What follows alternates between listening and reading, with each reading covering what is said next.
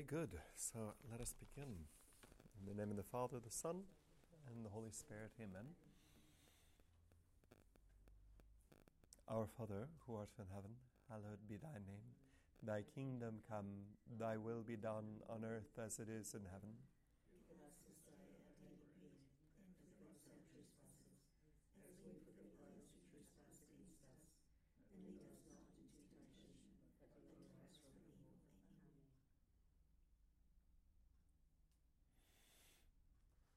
St. John. In the name of the Father, the Son, and the Holy Spirit. Amen. Come on in. Good morning. Um, so today is the feast of St. John, and this feast of St. John, therefore, it'd be good to speak about him. And there's two things that I wanted to bring up. The first is the gift of the Eucharist, and the second is the wisdom of the cross and the gift of Mary. Um, and from John's perspective, um, there he received Mary at the cross. So the cross and Mary are intimately united for John, because literally it's when he received her. And if you note, um, John in the Gospel, he's given to us as the beloved disciple. Uh, his name is not mentioned. His name not being mentioned is partially, I'm sure, out of humility.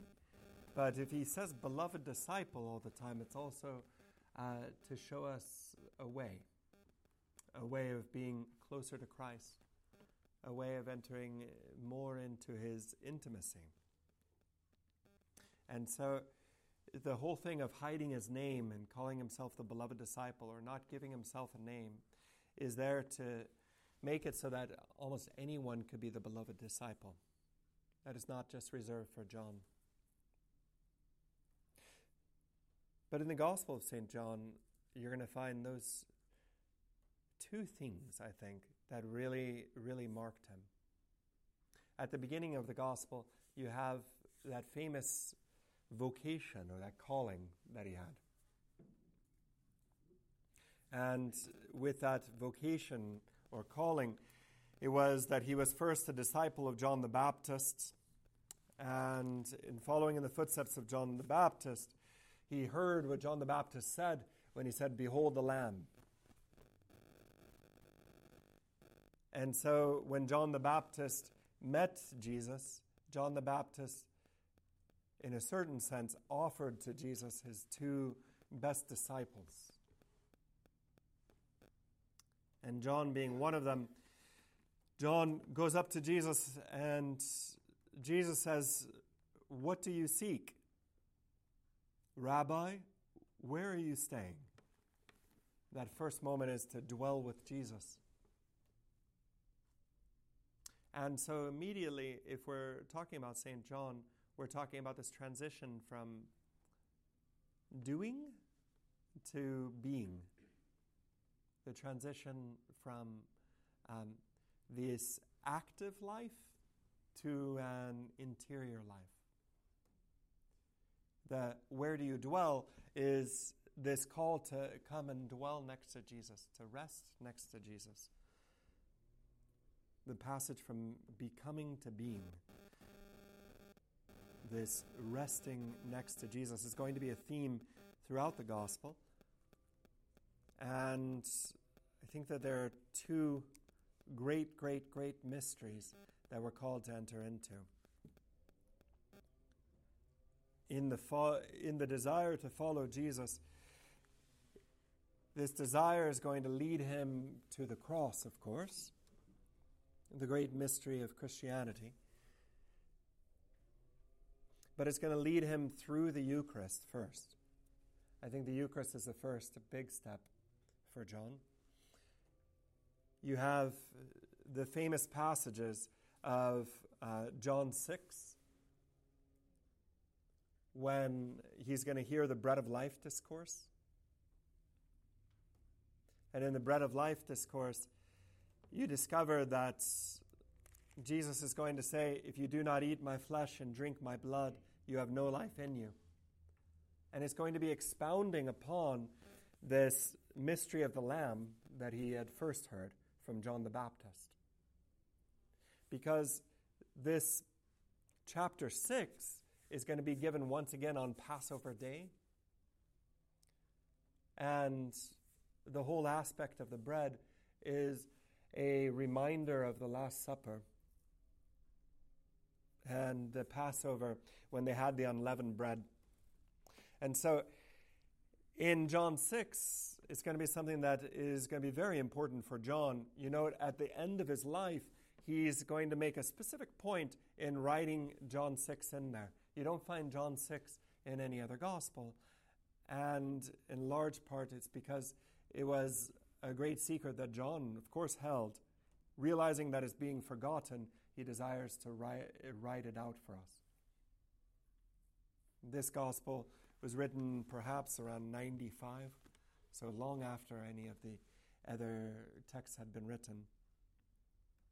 Realizing that this passage had been forgotten, he writes in the whole Bread of Life discourse. In the Bread of Life discourse, it's going to give us that famous comparison between the manna,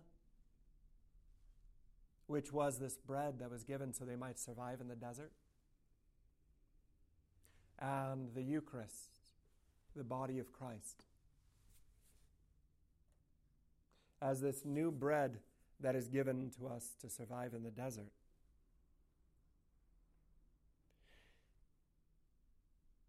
Put before this aspect of the Lamb and how we are to eat his flesh and drink his blood.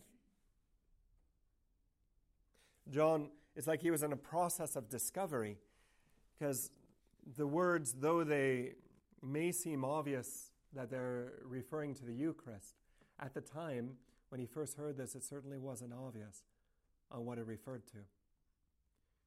All it was obvious to him was that it was expounding upon the Lamb, the mystery of the Lamb. All that surely he must have grasped was that same theme that he had had from the beginning of the vocation when John the Baptist said, Behold the Lamb. And now he hears these words on the day of Passover If you do not eat my flesh and drink my blood, you have no life in you. And that it is a bread that will take them to eternal life. That bread that will lead them to the resurrection of the body. It's a lot like that bread and Passover, if you remember, that Passover meal that saved them from death. So he didn't have yet this whole mystery of the Last Supper. But he certainly grasped that there's something here of the Lamb. So the how it would all work out, I'm sure he didn't understand that. But something at the heart of John, or the mystery that John gives us, is this mystery of the Eucharist and the following of the Lamb. And then if you move forward a little bit, you find, of course, the Last Supper. The Last Supper he reveals again things that are key that we didn't ever really have before. And what is the, the other keys that he revealed? The, another key is the mystery of the Lamb is there to wash our feet. That the mystery of the Lamb is there to lead us into this mystery it's this great mystery of fraternal charity, of loving our brothers and sisters. And if you remember that passage, you have John who's going to discover that the Eucharist is understood as Jesus washing our feet, as going unto the end for us, going all the way. And so when he washes the feet, he washes the feet of all the disciples, all the apostles, and he washes the feet of the one who will betray him too. And as he goes to Peter, there's that famous passage of, um, and do not, is it, yeah, how does he say it exactly? Lord, do you wash my feet? What I am doing, you do not na- know now, but afterwards you will understand. You shall never wash my feet. If I do not uh, wash you, you have no part in me. Lord, not my feet only, but also my hands and my head. And you have this great dialogue here between Jesus, Peter, and also John. John is going to enter into this. And how Peter, in his naivete, he doesn't want Jesus to wash, wash his feet. Now, Peter, he says, Are you to wash my feet? And then he figures out that he has to in order to receive. And so he says, Well, then wash everything. Wash it all. Wash it all. That foolhardy attitude of Peter, he uh, wants to go for everything, and Jesus again corrects by saying, He who has bathed does not need to wash except for his feet, but he is clean all over, and you are clean, and not all, but not all of you.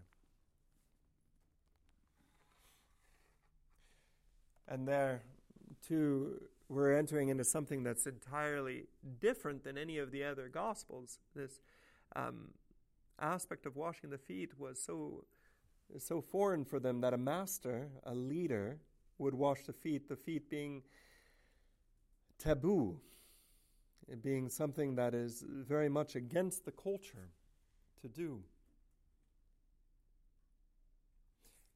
And then he goes on to say that if you call me teacher and Lord, you are right, for so I am. If then your, your Lord and teacher has washed your feet, you also ought to wash one another's feet. For I have given you an example, that you also should do as I have done to you. Here, too, so you're finding something about the mystery.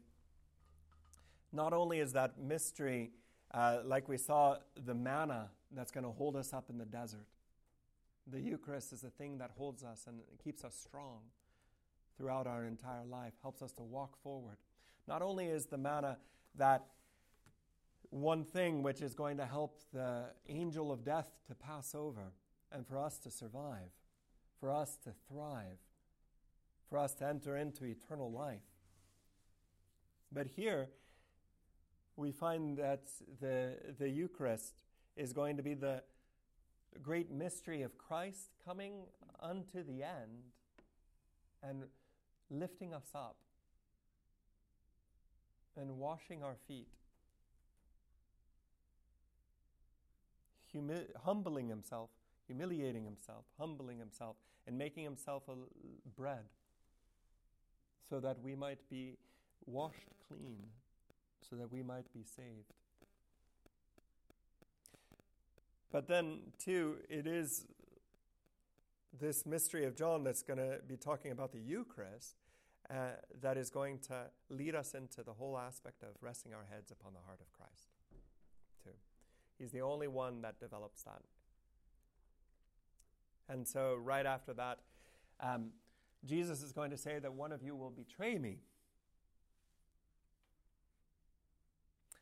And so Peter invites John into the whole dialogue. If you remember, Peter turns over to John and he whispers to John to try to figure out who it is that is going to betray. You remember that famous passage? You've heard me probably speak about it many times. But he does. He, it's a beautiful pa- passage because he leans over and he whispers into um, John's ears, saying to figure out who it is. And when he, uh, he does, John does turn over to figure out who it is. But this passage says that he turns over and he leans his head against the breast of Christ.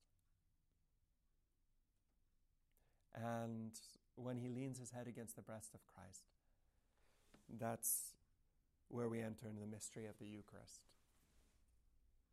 That's where we enter into what Jesus was leading us to. For he turns over, he leans his head against the breast of Christ, and he says, Who is it, Lord? And Jesus says, The one whom I am going to dip the bread into the oil and feed. And he, he then does that. And John sees it's Judas. But he also sees that Jesus loved Judas unto the end. That Jesus is offering his very heart to, to Judas, even when he knows that Judas will betray. And that John realizes at that moment that not even the hatred of betrayal will cause Jesus to stop loving.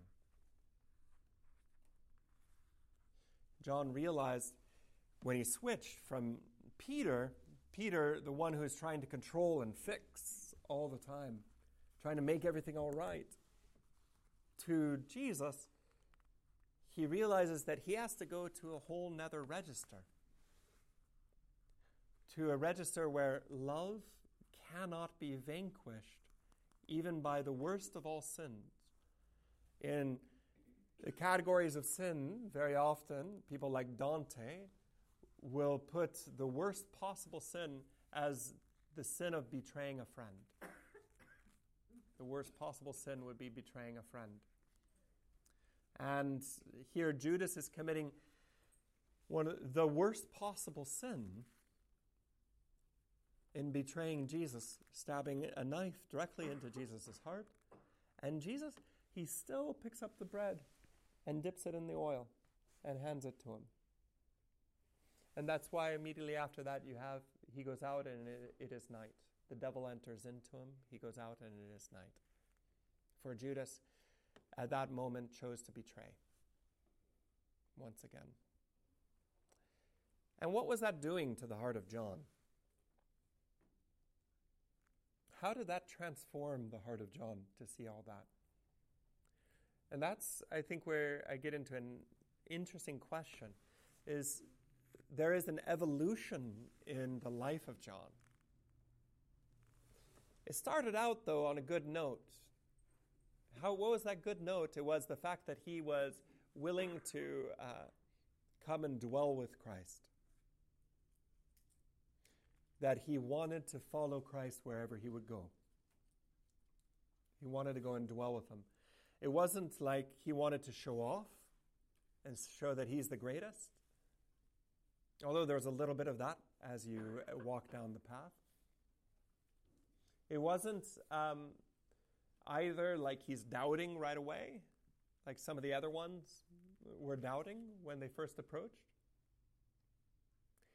With John, it's just the simple he comes and he dwells. He comes and he dwells. And there is going to be something close also to Mary,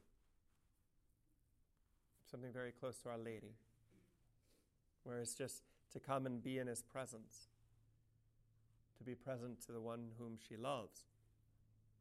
Now, with John, though, he is a young man and he has a good deal of fire in him.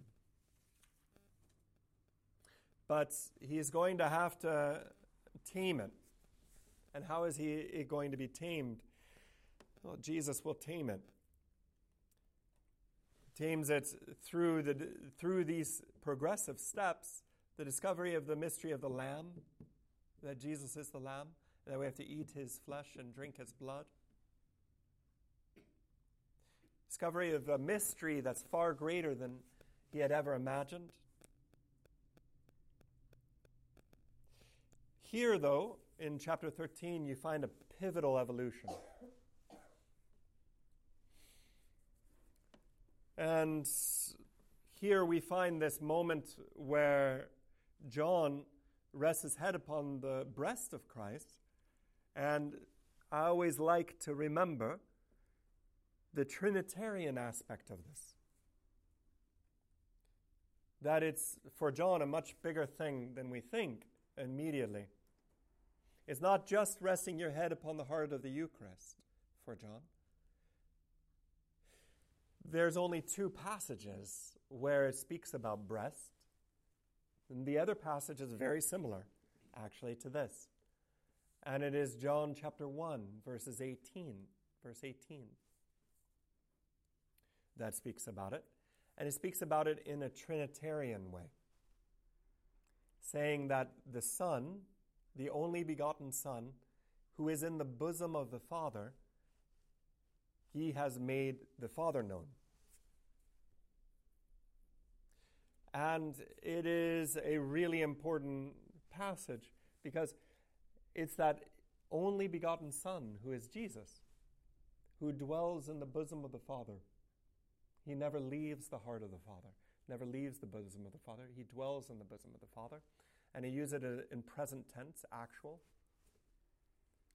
The only begotten Son who is in the bosom of the Father, dwelling in the Father, he speaks about the Father, or he reveals the Father from inside the heart. So he s- stays or dwells in the heart of the Father and makes him known. And that would be ver- chapter 1, verse 18. And the only other passage that talks about breast is going to be this one, where the beloved disciple rests upon the breast of Christ. And it's an important passage because it's literally saying, as the Son dwells in the Father, we are called to dwell in the Son. They didn't have a forged theology where they're able to work with all these terms as we are. And so it's nice to see something so dense and so important already present. And it's true that for John, this was a, a major turning point because he received the Spirit from the heart of Christ. And he began at that moment to understand that love is the only way to fight that is the only way to really conquer. That further control just enters into a dialectic. That your husband is controlling you, so you control back your husband, and then he controls you back, and then he controls you back, and then they control you back, and they control you back, and they control you back, is a never ending cycle.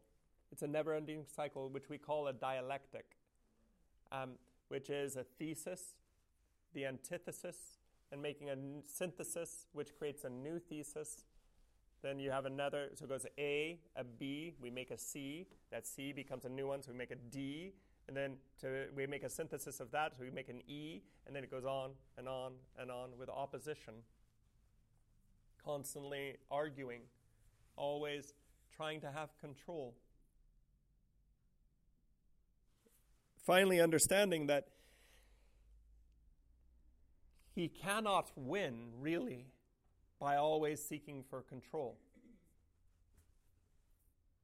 It was really the Holy Spirit that was given to him when he rested upon the breast of Christ. And there is a great evolution, a great development in the life of John at that moment. But notice it had to pass through crisis for John. If he didn't have crisis, it wouldn't have happened. If it wasn't that he stayed with him up to this point. And it wasn't like, for example, it wasn't the Last Supper that did it. It was the context, for sure. The Eucharist was the context in which it happened but it was the revelation that one of you will betray. that caused John to turn over and rest his head upon the heart of Christ. And because he realized the evil that was happening, he turned over and he rested his head upon the heart of Christ. And it was only at that moment, the crisis moment, that he turns. And this evolution is going to happen in his thought, which is really an important question for me is why he's going to enter into the next point, which was wisdom of the cross. Why is he going to enter into the wisdom of the cross? Why does he remain at the foot of the cross, the only of the one of the twelve? The only one of the twelve. I think it's an important question for today when everyone betrays, when everyone leaves the church. I think it's an important question for today. Um, what is the core reason why we remain faithful? And it has to be really love. Because being right, yeah, you do have to fight for things. you can't, uh, that's a big lesson in history. I mean, you can't just say love, right? I wish it was that easy. Um, but it has to be primarily that, though. And that, in the end, will be the only thing that will win. In the end, but you can't just you can't say I'm not going to be prudent or intelligent or uh, uh, obedient or I don't know anything else because I'm just going to love, which would be another major error. And so he is going to make a major jump, though. And this is a, a core point if we want to understand who is John. This mystery of the cross is rooted in allowing the wisdom of love to be victorious. And so, it's like every time, too, in John, that there is a crisis and a crucifixion, there's going to be a proclamation, some kind of proclamation, a new kind of a proclamation that will, will happen. So immediately after Judas betrays, Jesus gives his new commandment to love one another as Jesus has loved us, not as we want to be loved. A new commandment I give you to love one another as I have loved you. And there's a connection again between the two. It's because of the victory of love over Judas. Judas betrays, and the moment of betrayal, Jesus offers him his heart. He offers him his heart. And because of the victory, Jesus is going to reveal again something new. He says, now is the Son of Man glorified. It's a nice point. He says, immediately, right when Judas betrays and it is night, he says, I am glorified. The Son of Man is glorified. Why? Well, we saw it in John. The glory of Jesus radiated into the heart of John. John perceived his glory at that moment. When John saw that he loved him unto the end. And his mind, his whole vision of changing, his wisdom, everything about John changes, and he sees that it's not about control, but it's about love. The glory of Christ began to shine in the eyes of John.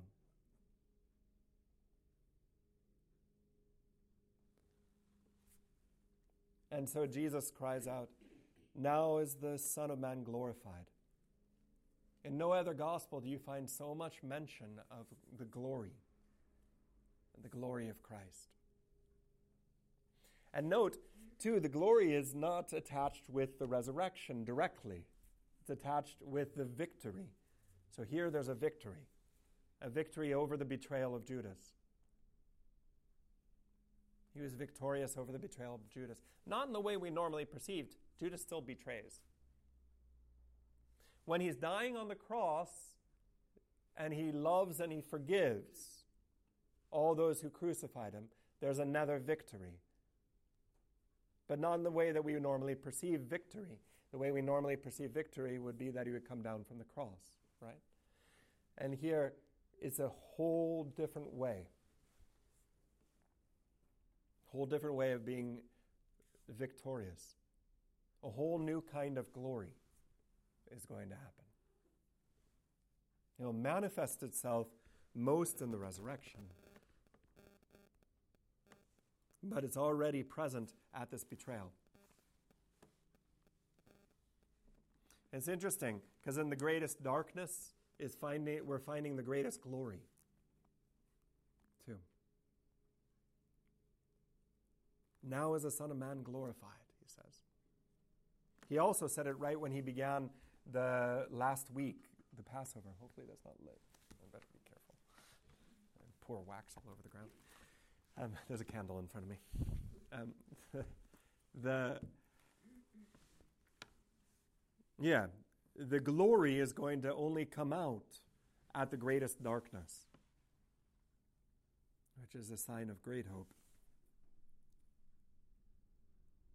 And so, John is going to be completely transformed by the glory of Christ. Notice, too, what kind of mind it would take to perceive all this. Is it a mind that is reductive, that reduces everything, or is it a mind that's admirative and amazing, amazed at all things?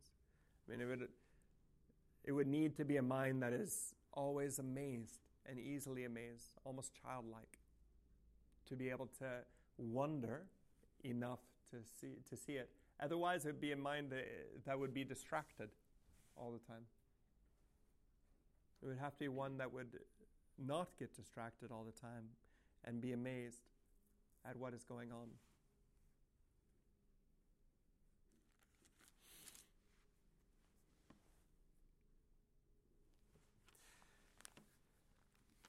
Then, two, you're going to find um, some huge points about the wisdom of, of the cross. Some of the main points uh, would be nice to bring up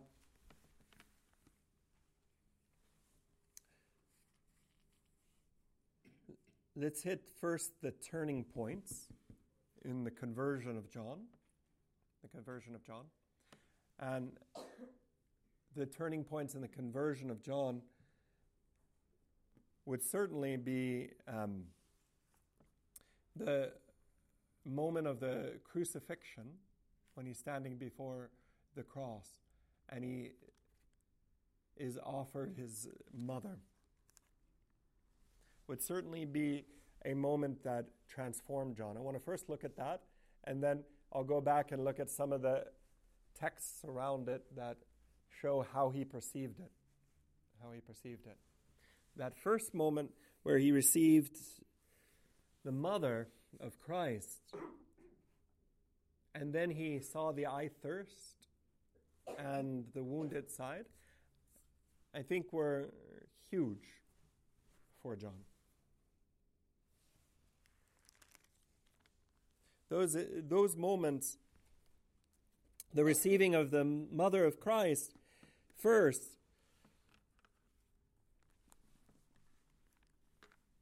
what could that possibly have meant to him at that time? How would he have perceived that? I can only imagine. But certainly, we know a few things. We know that he obviously took it as a conscientious responsibility because he carried it out throughout the rest of his life. That much we know. That it wasn't just symbolic, that he did take it literally because he took on Mary the rest of Mary's life on this earth. The fact that he received his mother at the foot of the cross was also something that struck him. And it must have struck him as something that's um, was the gift that was given to him at the moment of crisis.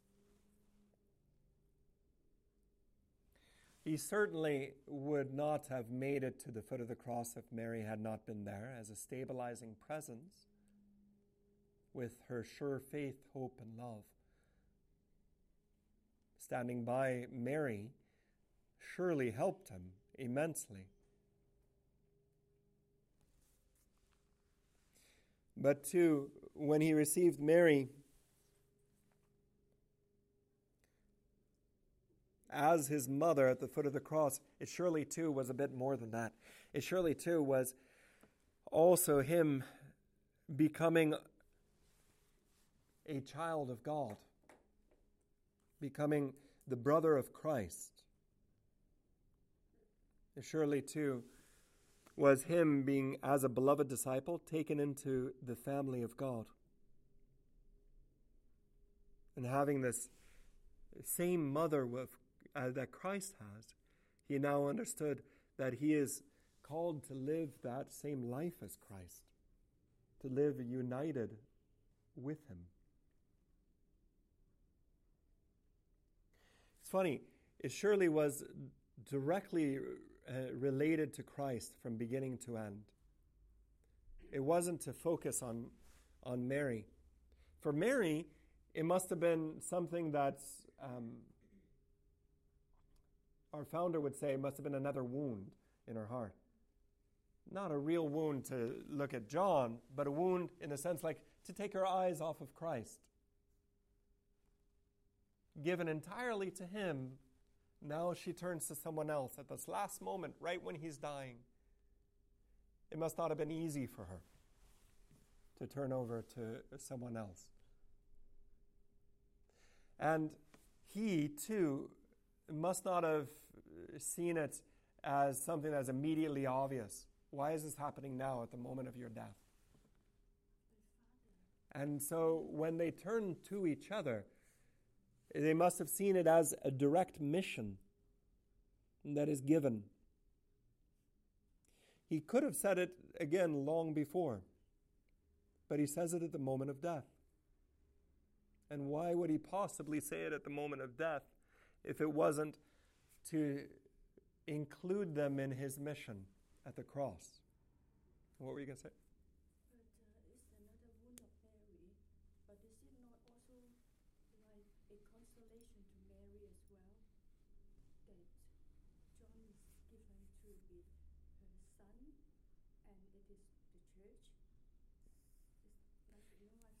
It's a consolation on a divine level, but not on a human level.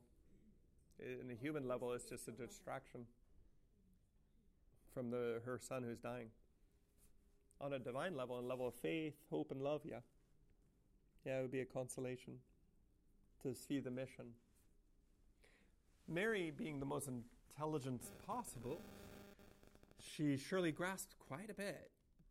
But I don't know how much anyone can grasp when uh, without hindsight without being after and reflecting upon it. At the moment, I don't know how much is possible for anyone to grasp. So she probably grasped the maximum possible, whatever that may be. But she also grasped that uh, because she has a human nature, and her human nature is perfect. And so it, was, it couldn't have been easy for her to look away. As a mother, and being immaculate, she must have wanted all the more to be next to her son. All the more to be next to her son. So, wouldn't have made it easy, the fact that she's immaculate, for her to turn away? Any distraction would be going against what she would want. But she knew it wasn't a distraction, but it is a distraction. It's a material distraction, not a profound spiritual one not a profound spiritual one. And for her,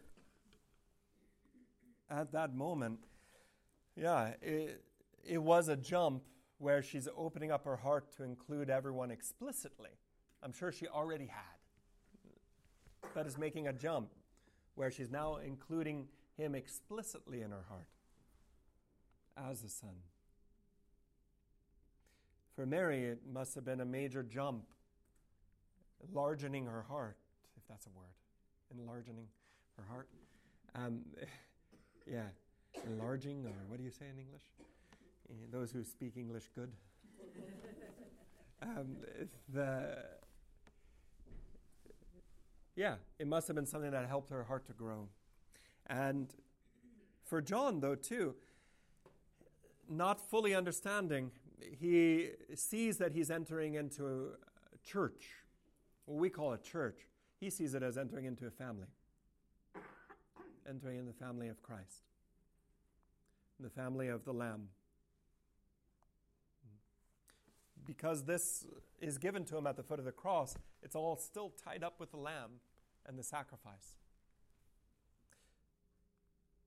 And remember that it's Mary who will be the one standing at the foot of the cross with him, offering with her son to the Father the body of her son and the sacrifice of her son. Like we say, um, I offer you the body and blood, soul and divinity of your dearly beloved Son, our Lord Jesus Christ. Um, that was Mary doing it first, offering his son back to him. The famous scene of the Pieta.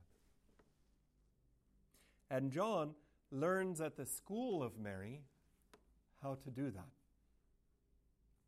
Learns at the school of Mary how to offer back to the Father. And here it's something that is not just intellectual, right? It's not just an intellectual thing or like just saying the words. Here, Mary is doing it through the wounds and through the crisis, through the, the, spe- the sword that pierced her heart, through the sword that pierced her heart. She offers to the Father all that she is. And again, it's a whole new evolution in the life of Christ. Not only is there an ecclesial dimension or a church dimension, but here there's a priestly dimension. And he's learning it through Mary. A priest is one who stands between humankind and God and offers to the Father the sacrifice for the people. And Mary is going to be the priest here offering her son to the Father. We are all priests insofar as we are baptized, right? And this is how we are priests. This is the royal priesthood. This is the true priesthood. The priesthood of Jesus Christ, the one who offered himself as lamb. Mary offers herself as lamb in the lamb. And John, he's going to learn this. And now he knew it, he was well educated. One of the things that we know about John is that he was very well educated. And because he was well educated, he knew it theologically, and now it's passing far beyond just theology. He's living it. He's living the new Passover, the Passover where we ourselves become lamb, offering our own lives. A whole sense of sainthood. Sainthood is the offering of my own heart and my own life for my children, for my family, for all those around me. To the Father. And so much is this offering that he's going to learn still far, far more because he's going to see how much the I thirst stood out when Jesus cries out, I thirst, it wasn't just um, a simple request for a drink, it was a priestly cry. It was a cry to offer all the more. I thirst to offer more my life for you. I thirst to offer all. And it's interesting because he had already offered everything on the level of his body. But the greatest expression of offering everything on the level of the soul is that cry of thirst. I offer all my love. And how do you offer all your love? Try. I offer you all my love. Well, I could offer it again. I offer it again. I offer it again. The best expression of that is thirst, desire. at least on this earth. In heaven, there'll be f- uh, fulfillment, quenching. Quenching. But on this earth, there is no full quenching. There will always be more thirst. Always more thirst. And so I offer my whole body for you, my whole life for you, physically, but then I still have more interiorly. You see that often when people are dying. When they're dying, their body is quenched, but their soul is not, and they're still able to love. And often, if they're, if they're aware of that, all the more. Uh, often, if we can help them to be aware of that, that they can open up their heart all the more unto the end, and that their dying breath be a cry of love, it becomes a beautiful death. A beautiful death. And not a tragic death by any means. Uh, well, by some means, maybe, but not by any true means. And the cry of thirst is that, and expresses itself in word through the thirst, I thirst, and in gesture, the same reality is expressed by the wounded side. His human heart is so filled with love that when it is pierced, it bursts forth with water and blood. And remember, too, I mean, all the symbolism that's so latent in all this is that that water and blood is more than just water and blood, it is the covenant. Remember that the covenant is sealed by the blood. Remember that um, the Passover, too, is sealed by the painting of the doorway. By the painting of the doorway with what? With blood. With blood. And remember all the symbolism that's latent in this. When it be that the ire or the anger of God will crush the grapes and forming that uh, new wine, and forming that new wine, that wine of his wrath. All the symbolism of the Old Testament. And here we have the suffering servant. And this great wisdom of the cross is going to be central to the conversion of John. And it's in line with what we're talking about in the Eucharist, but it's a huge jump for John, where he learns that glory, true glory, is only had in the wisdom of the cross. And so we can go back to John 17. And in John 17, the most beautiful prayer gives us a reinterpretation of the agony in the garden. Remember how John was there at the agony in the garden? One of the three that fell asleep. And John was there at the agony of the garden, and here he gives a reinterpretation of an element of the agony of the garden and gives Jesus prayer. And just that, uh, those first verses Father, the hour has come. Glorify your Son, that your Son may glorify you. It's the hour has come. The hour of the cross has come. So glorify me. Glorify your Son. Glory is a term that's usually used for when you have victory. The victory when you come back from war, you come back victorious, you come back glorious. Glory is the term for the radiating of victory. And he's saying, now glorify your Son. And he's even going to say, glorify your Son with the glory I had with you before the creation of the world. It goes immediately Trinitarian, immediately uh, divine on a totally different level. And you don't find that anywhere else. It's absolutely amazing because he goes, okay, before the creation of the world, God is eternally glorious. Now, glorify the humanity of Christ. Let the humanity of Christ enter into that glory that God has. Let the glory of God, the eternal glory of God, now radiate in the human, human body and in the human soul.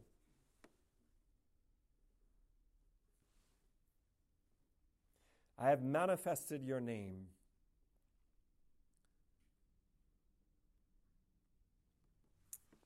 I am praying for them.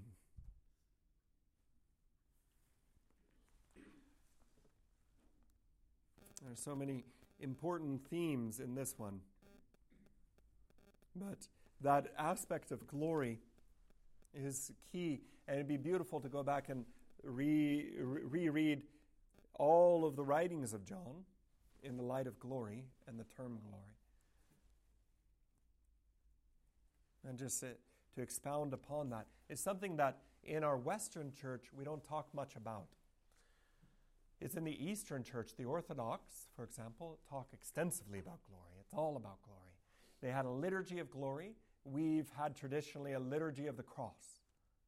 Our liturgy was much more the cross, and theirs was much more the resurrection or the glory, traditionally.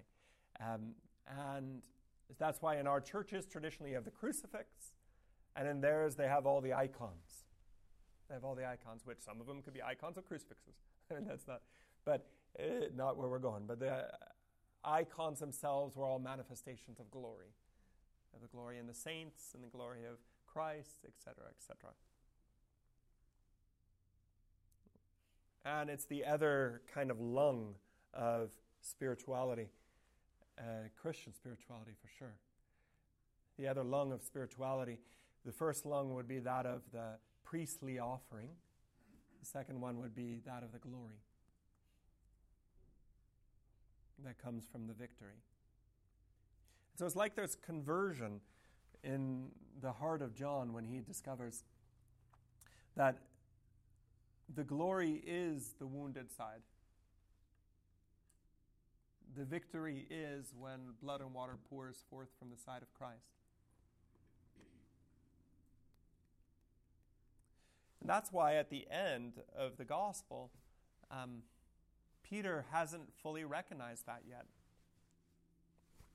And so Peter, he's going to receive instructions from uh, Jesus. Jesus is going to say to him that famous passage uh, Do you love me? Yes, I love you. Feed my sheep.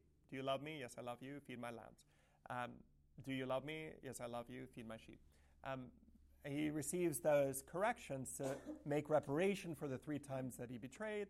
He has to say three times, I love you.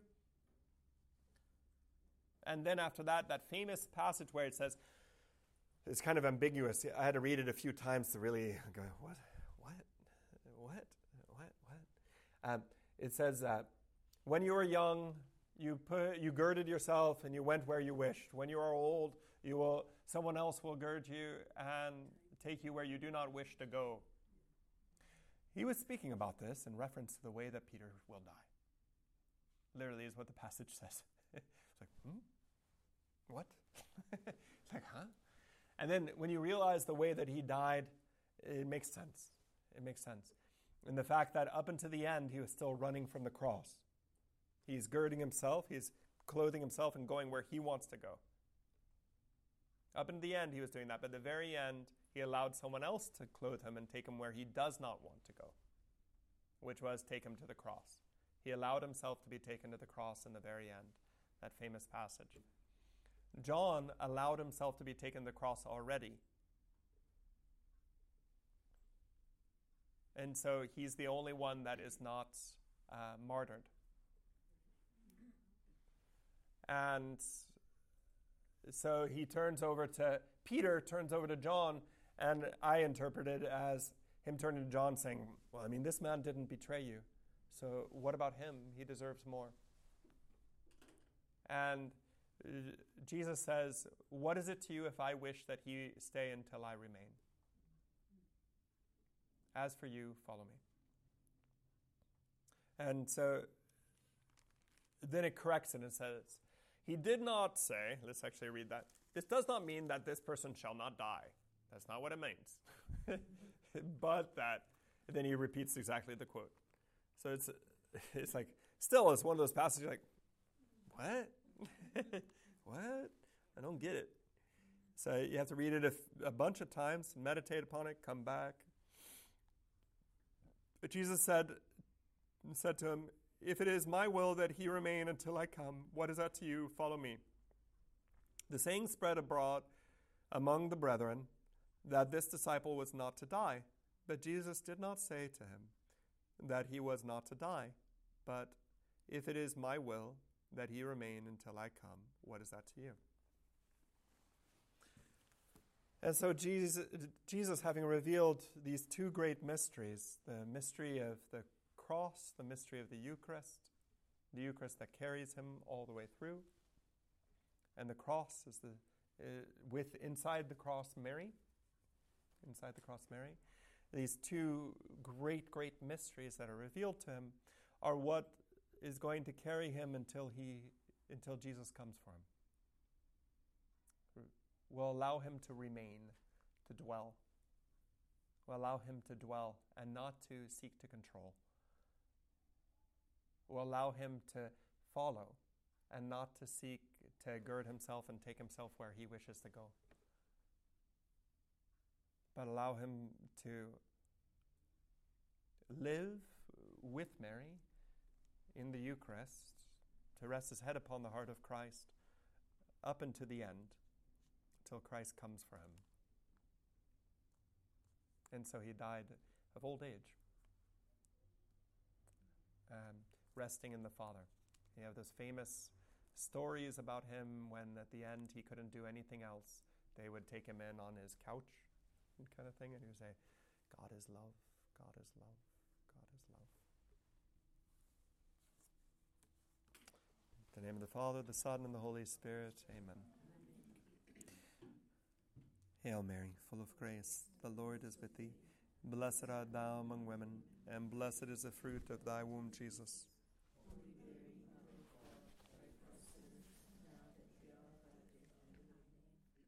In the name of the Father, the Son, and the Holy Spirit, amen.